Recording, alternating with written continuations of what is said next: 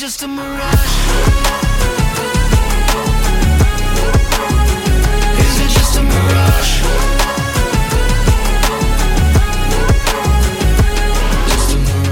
One Republic sunt cei care au scos o melodie special pentru cel mai nou titlu al celor de la Ubisoft. Dacă vreți să afli care este numele acestui titlu, rămâi alături de mine la Short Tech News în următoarele minute. Assassin's Creed Mirage, un titlu care s-a vrut reîntoarcerea la origini a uneia dintre cele mai populare serii de jocuri din istorie. Întâmplările din el sunt datate cu mult timp înaintea celor din primul joc din 2011, atunci când în pielea lui Altair vânai pentru prima dată templierii pe meleagurile țării sfinte. Masiaf, Damasc, Acre și chiar Ierusalim erau orașele pe care eroul principal de atunci le vizita în perioada anului 1191, când avea loc cea de-a treia cruciadă. În 2023, numele asasinului nostru este Basim, iar timeline-ul în care este repartizat este datat începând cu secolul al IX-lea, iar medievalul Bagdad este playground-ul eroului nostru pentru protejarea din umbră a dreptății și libertății. Orașul este la fel ca și în cazul precedentelor lansări, unul realizat cu gândul de a fi cât mai aproape de realitate, echipa din Montreal încercând să aducă la viață aproximativ 66 de zone specifice orașului arab în plină glorie de atunci. Au fost folosite expertize ale muzeografilor, profesorilor de la universități de renume și experților în istoria Orientului Mijlociu, încercând toți să ofere detalii dezvoltatorului de jocuri, cum să recreeze grafic și să oglindească atmosfera de atunci cât mai fidel în experiența trăită de jucătorul implicat în poveste. Harta nu este una foarte întinsă, în fapt pare a se număra printre cele mai scurte ale titlurilor recente, nedepășind 2,3 km pătrați în comparație cu cea din Valhalla, titlul anterior având o lungime a hărții de peste 99 de km pătrați. În fine, Mirage urmărește cumva stilul explorării din părțile în care puteai vizita la pas orașe celebre precum Paris în Unity sau Londra în Syndicate, sesiuni captivate de park tour, combinații spectaculoase de executări, mistere de rezolvat și zone de explorat sunt și ele în pachetul pe care Assassin's Creed Mirage îl are în spate. Marele plus pe care acest joc îl are este totuși revenirea aurei de misticism pe care societățile secrete ale templierilor și asasinilor prezente în titlurile dinaintea Assassin's Creed Origin o aduceau întregii atmosferi. Dar care este minusul său? Păi, prin mărimea sa redusă ca spațiu și timp, se pare totuși că se simte ca un DLC pentru Valhalla, pentru că Bazim a avut parte de apariții și în penultimul titlu și cumva este în strictă legătură cu povestea sa, iar de fel DLC-urile sunt bucăți mici de poveste pe care le adaugi unui joc, dar de cele mai multe ori acestea nu pot fi parcurse fără a termina pe cel de bază. Însă, cred că echipa Ubisoft Canada s-a trezit într-o bună zi realizând cât de mult investise doar într-o astfel de părticică de poveste și au hotărât, observând pofta fanilor la reîntoarcerea către vechiul stil, să lanseze ca un standalone și să profite de aceste premize. Eu unul cred că au făcut bine ce au făcut. Valhalla fusese pentru mulți un eșec, chiar dacă Origins și Odyssey, titlurile premergătoare, fusese pe același stil îndepărtat de ideea de bază a luptei dintre asasini și templieri, acestea reușind să aducă înainte